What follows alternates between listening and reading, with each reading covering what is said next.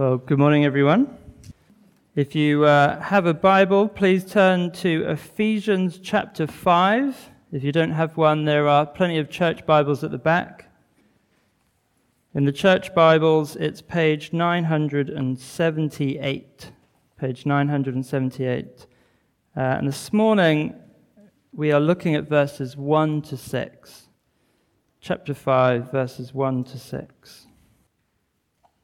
Ephesians chapter 5, from verse 1. Therefore, be imitators of God as beloved children, and walk in love, as Christ loved us and gave himself up for us, a fragrant offering and sacrifice to God. But sexual immorality and all impurity or covetousness must not even be named among you, as is proper among saints. Let there be no filthiness, nor foolish talk, nor crude joking, which are out of place. But instead, let there be thanksgiving. For you may be sure of this, that everyone who is sexually immoral or impure, or who is covetous, that is an idolater, has no inheritance in the kingdom of Christ and God. Let no one deceive you with empty words, for because of these things the wrath of God comes upon the sons of disobedience. Let's pray together. Father God, we pray this morning that though we are few in number, that you would be powerful and mighty in your spirit to apply these words to our hearts. We pray that you would help us to listen, help us to be humble. Pray, Lord, that you would help us to see your truth this morning. And we pray in Jesus' name. Amen. Well, we continue in this section about walking with God which means how we live as, as Christians. And this morning, I want to ask the question to begin with what does God see when He looks at you? What does God see as He looks at you walking along with Him? Well, our passage this morning suggests that God sees us as His beloved children. Isn't that quite something? And by application or implication, Paul therefore instructs us that we are to walk and to live as God's children. And the flow of the argument goes out into chapter 5, but this morning, this morning we're just focusing on verses 1 to 6. And we see that Paul says, as God's children, we must imitate God. We must imitate God and walk in love. And the instruction to imitate God and walk in love, it comes from these first two verses, verses 1 and 2. And I think these two verses are like two big, juicy steaks. Uh, so we're going to spend a, a good deal of time chewing on them this morning. So let's start with, with verse 1. Therefore, be imitators of God as beloved children the challenge of becoming imitators of God, I mean, that really steals the, the show. But let's start with this idea of being God's beloved children. How often does that cross your mind? We're God's beloved or, or dearly loved children. Now, remember, as we, as we use this language about our relationship with God, we're not thinking of our imperfect relationship with our imperfect earthly parents. I know that's a, a sensitive uh, area for some of us, but we're focused on our perfect God, our Father in heaven who is holy, who brings us into his kingdom, whose will we want to see done, whose will we love to do, who feeds us, teaches us forgiveness, who delivers us from evil. Our Father who sees us as uh, his dearly loved children. And it's a miracle that he sees us this way, isn't it? Considering what we talked about last week, if you were here, how the human condition that we're born into is one of total depravity. And how, even though now as Christians we've, we've been given a new self, but we're still weak, we still stumble, we sin, we get it wrong, and yet God sees us and loves us as his children.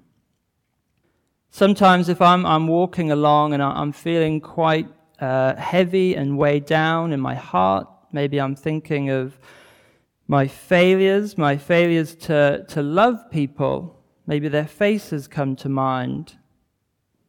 I turn to God, God our Father, and those words of Scripture press on my mind You are my Son. But how is that possible? Well, Paul told us in chapter 1, verse 5 and 6. In love, he predestined us for adoption to himself as sons through Jesus Christ, according to the purpose of his will, to the praise of his glorious grace, with which he has blessed us in the beloved. God has adopted us as his children through Jesus Christ. He has blessed us in the beloved. To put it simply, God looks at us and amazingly, he sees Christ. Isn't that a relief? For example, God the Father looks at a Christian, let's say Bertha. He sees how Bertha lives, her daily routine, her habits, he sees when Bertha does good works, but he also sees when Bertha fails, when she gets it wrong.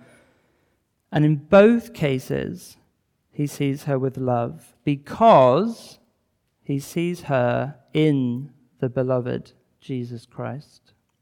And we emphasize this to people who don't yet have a faith. You're not adopted by God because of how good you are or how bad you are about coming to Christ. It's about being clothed in his holiness and righteousness. It's about being adopted into the beloved Son of God. And through this understanding of what it means to be children of God, we, we can consider what it means to imitate God.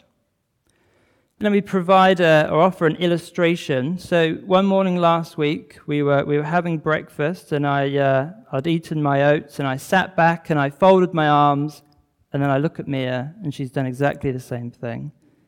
I decide I'm going to put my, my hands on my face, and then suddenly, yeah, she does that as well. She's imitating us more and more. And if I, if I start dancing, she'll copy me, but what we're really talking about is something slightly different to copying because she, she imitates me in a way that she doesn't even realize. Quite often people say, well, that's, that's Rob's smile, or, you know, etc., etc. And I say that because it tells us something important about imitation.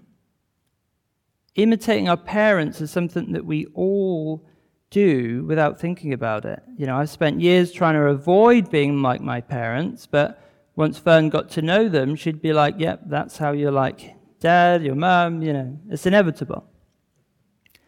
And it's that sort of unconscious dynamic of imitation that, you know, that, we're, that I think Paul is, is highlighting in a way. Because when we're, we're called to imitate God, it doesn't mean that we simply just copy him exactly. It means that, like children, we're, we're always watching him, beholding him, we're looking at him, following him, learning from him, to the point where, without even noticing it, we start to reflect something of Him. There's something about seeing God, seeing who God is and what God has done, what God is doing, that just shapes and changes us as His children. We look to God, to His character, and through that we imitate Him. We live as God lives. Jesus said in the Sermon on the Mount, You must be perfect as your heavenly Father is perfect. John, in his first letter, says, Beloved, if God so loved us, we also ought to love one another. And Paul says at the end of chapter 4, verse 32 Be kind to one another, tender hearted, forgiving one another, as God in Christ forgave you. Now consider a, a church community of forgiveness. Would we reflect cancel culture or would we reflect something of God? And notice again, verse 32, it's as God in Christ forgave you. All of Paul's instructions for Christian living are in the context of who God is and what God has done in Christ. Okay, so notice chapter 5, verse 1 and 2. Therefore, be imitators of God as beloved children, and walk in love as Christ loved us and gave himself up for us, a fragrant offering and a sacrifice to God. His instruction is to walk in love, but in the context of who God is in Christ. But what does the phrase walk in love even mean? Well, I think, think of it this way we walk in rain, right? We walk in the rain, or we walk in the sunshine. Uh, and I think the, the light and the warmth of the, the sun is, particularly illustrates chapter 5 as a whole, so we'll, we'll stick with that. As we walk in the sun, we bask in it, we bathe in it.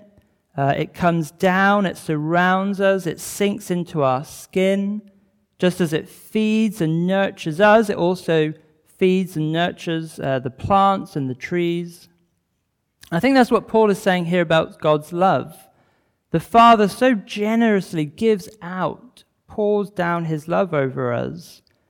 From heaven, his love shines down on us, his children, like the radiance and the warmth of the sun. The problem is, the Christian life doesn't always feel like that.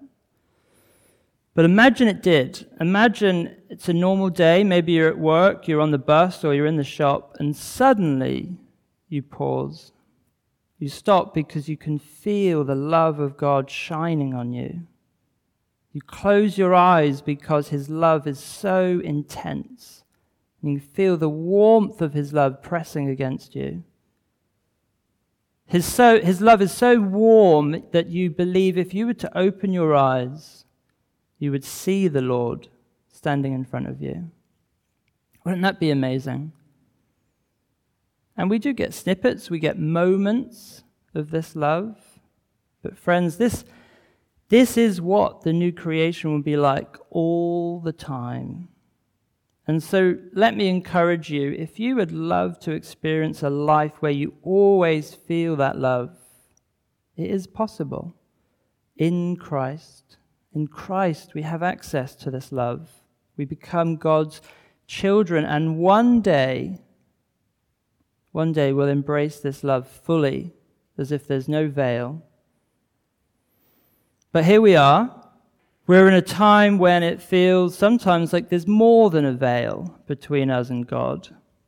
That's why Paul writes this letter. Take a moment to think of his situation.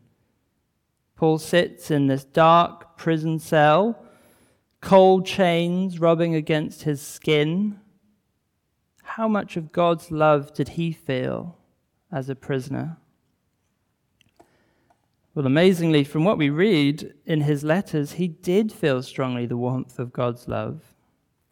And he writes to encourage other Christians to say, You must also lean into God's love. You must walk in God's love. His love is there regardless of your situation, of of what the world around you says or looks like. But we question it. Is that possible? Paul didn't have my problems. Paul didn't have my conflicts to deal with. Paul didn't have my kids to deal with. Paul didn't have to face the job that I have. Paul didn't have to work the hours I do. We say there's, there's too many barriers in life to walk in God's love. I'm too busy, I'm too hurried. I have serious things to deal with. I don't have time for that airy fairy stuff like walking in love. But what Paul does in verse 2 is help us to realize that walking in love is not some unrealistic message. This is deeply real, it's really challenging, and it pierces the bubble on our thinking about what love is. Because it's in the context of what God has done in Christ. Paul says, remember, and walk in love as Christ loved us and gave himself up for us, a fragrant offering and a sacrifice to God.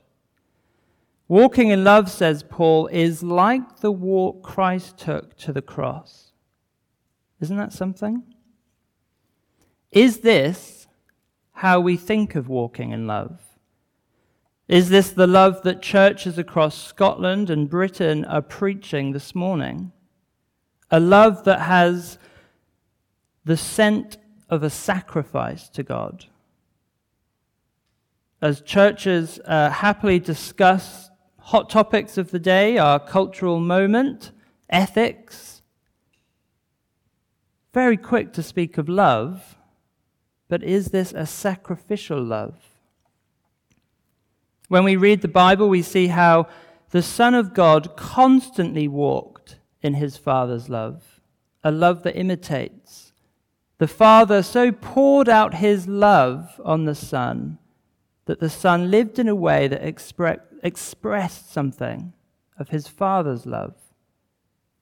John tells us God so loved the world that he gave his only Son that whoever believes in him should not perish but have eternal life. And the Son so loved us, so loved you, that he willingly gave himself up so that we would have eternal life. And it pleased the Father. It pleased the Father to see the Son walk in his love. It pleased the Father to see his Son keep walking in his love as he faced the hardship of life, of temptation, and to see how he kept walking in his Father's love as people criticized him, accused him of doing wrong. They mocked him, they spat on him. And as his body was broken, and even when those nails were hammered into his skin, he walked in his Father's love. And he kept walking in his Father's love as he was raised from dead and walked in his resurrected body, shining in God's glory. And as he ascended into glory to be with his Father. Walking in love, walking in love as Christ lover, loved us, is deeply realistic because it penetrates into every area of our reality. It's not our hardship that prevents us from walking in love.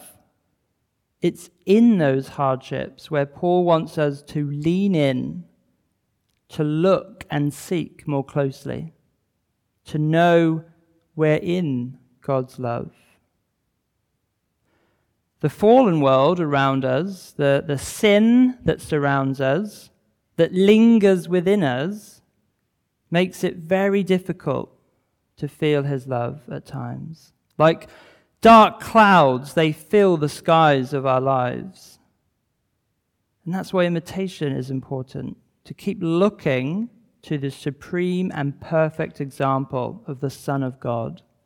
Keep looking to Jesus, our master, our teacher, nurtured by, by word and sacrament, praying to the Spirit to fan the flame of the love of Christ within us.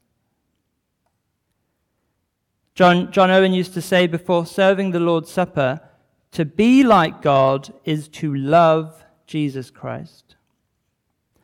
All the love of the Father rests on the Son. He is the object of the Father's love.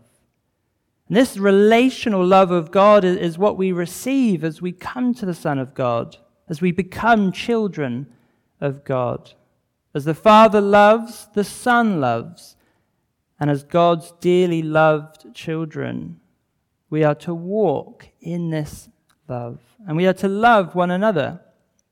But he never said it was going to be easy. This, this imitation, to be imitators of God by, by walking in love, is our greatest challenge. Now, we've spent a lot of time on, on just these, these two verses, these two uh, juicy steaks. But I think it's important that we also uh, spend time in verses 3 to 6 before we finish. If uh, these first two verses were like steaks, verses 3 to 6 are like a, a sprinkle of a pepper sauce, or as Brendan recommended me and Gavin last week, maybe jam with a bit of chili in it. Apparently, that's good on steak. So let's, let's briefly look at verses 3 to 6. Now, you'd, ex- you'd expect that Paul, after speaking about walking in love, you'd expect him to unpack it more of what it means. But what we get is several verses on holiness. We're told to walk in love, and then suddenly we're hit with the holy stick. So let's just read it together. But sexual immorality and all impurity or covetousness must not even be named among you, as is proper among saints. Let there be no filthiness, nor foolish talk, nor crude joking, which are out of place. But instead, let there be thanksgiving. For you may be sure of this that everyone who is sexually immoral or impure, or who is covetous, that is, an idolater, has no inheritance in the kingdom of Christ and God. Let no one deceive you with empty words, for because of these things, the wrath of God comes upon the, the sons of disobedience. Here's the thing we're set this big challenge of being imitators of God, walking in love as Christ loved us, to live sacrificially by giving our whole self to God. And we think, wow, what on earth does that mean? What am I going to have to do? But in some ways, the bar of expectations has been set embarrassingly low. Look at verse 3. Sexual immorality and purity means pornography, sex outside of marriage. And covetousness means greedy, whether that's for food or, or for money or whatever. So here's why the bar is set low. We might be skyrocketing our thoughts of sacrificial love and, and giving our whole self to God. But Paul has to remind Christians stop watching porn, having sex outside marriage, being greedy, making silly jokes, and acting like fools, and instead be thankful. Be thankful and focused on God and your life with Him.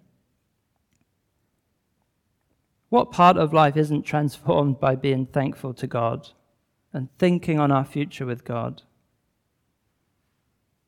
Do people thank God when they're being sexually immoral? Is that something to thank God about? Do we bask and, and soak in the love of God when we're being greedy or we're just being fools? For the majority of people today, the most common everyday issues falls under sex, greed, and things we shouldn't have said. And yet, this was written nearly 2,000 years ago. How is it possible that this is getting increasingly more relevant? Because sin clings so closely. We're so weak and we just face the same old problems. But what I want to do, what I, want to, uh, what I do want to emphasize is Paul says in verse 6 the wrath of God comes on the sons of disobedience. The sons of disobedience, they, they seem to act as a contrast. You've got the children of God, and then you've got the sons of disobedience. And it's really important to remember that they are contrasts. When Paul says the wrath of God comes on the sons of disobedience, he's not saying this could be a Christian who's struggling, that one of his children could receive his wrath. He's not saying that. God's children won't receive God's wrath because that cup has been drunk by Christ. The sons of disobedience, however, they are the people who spend their whole lives denying sin, denying that ungodly living is against God, denying that these things are even a problem. And quite shockingly, in some cases, in some church looking institutions, they speak of God's love, but they don't see breaking God's law as a problem. In other words, they divorce God's love from his holiness. And I think this is why Paul says in verse 6 let no one deceive you with empty words. They might speak about God's love, but is love without the holiness of God the love that we know and want to imitate? As we meditate on how Christ walked in love, do we ever see him put holiness aside to talk of love? Does living without holiness reflect anything of God? As, as children, we, we struggle, we, we fail at times, we get it wrong, but we, we have a desire to walk in God's love, and we have a desire to reflect His holiness. That proves that you're a child of God, that you even care if you don't love Him enough.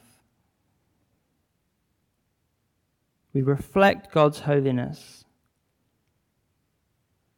when we imitate Him, whether it's forgiving one another as Christ uh, forgave you, verse 32, chapter 4. Walking in a, a love that is sacrificial and obedient. And what we'll see as we go through the rest of the letter we, we reflect God's holiness when we imitate him by being uh, walking, sorry, as children of light, being submissive, being strong.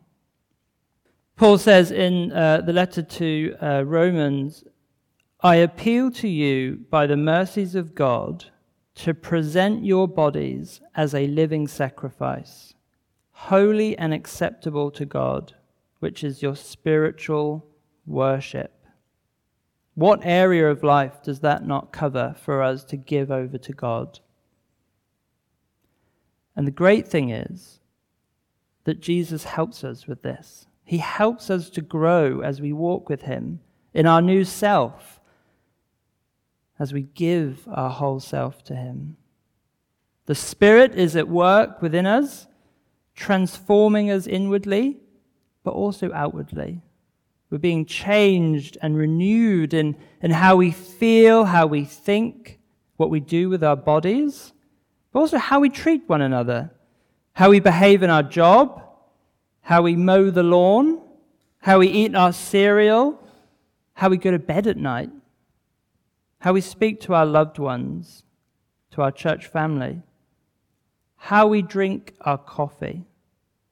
I heard a story, I think maybe it was of John Stott. His assistant would bring him tea every day, and every day as he walked back, he would hear John Stott murmur under his breath, I am not worthy.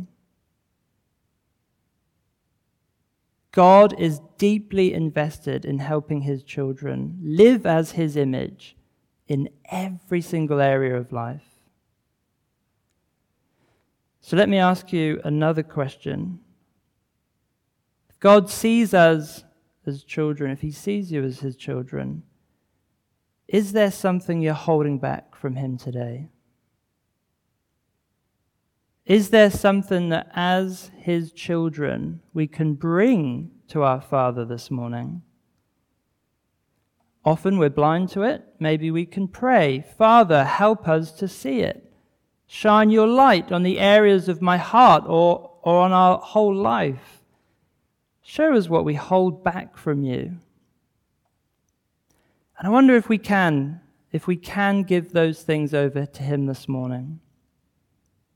How challenging, but how liberating would that be?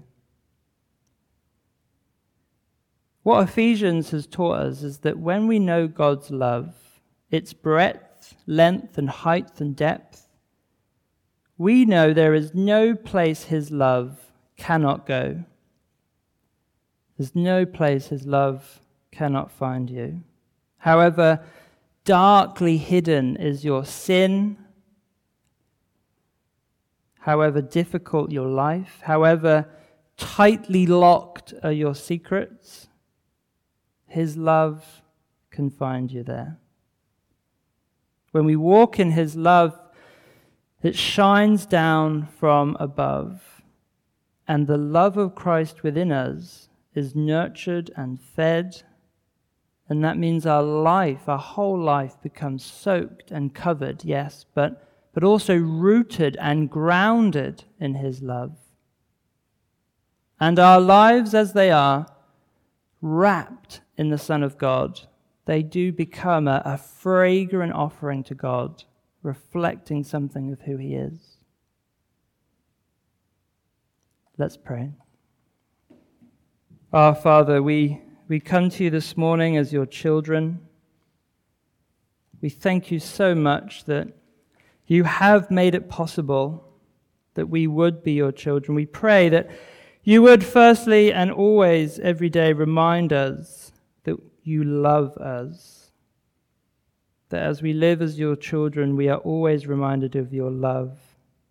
And from that reminder, we we walk in it. We walk in your love, Lord. We pray that you would help us to give over every part of our life to you. We pray that we would not try to hide even an inch. Help us, Lord, we pray this morning to remember your grace as we strive for this kind of life. In Jesus' name we pray. Amen.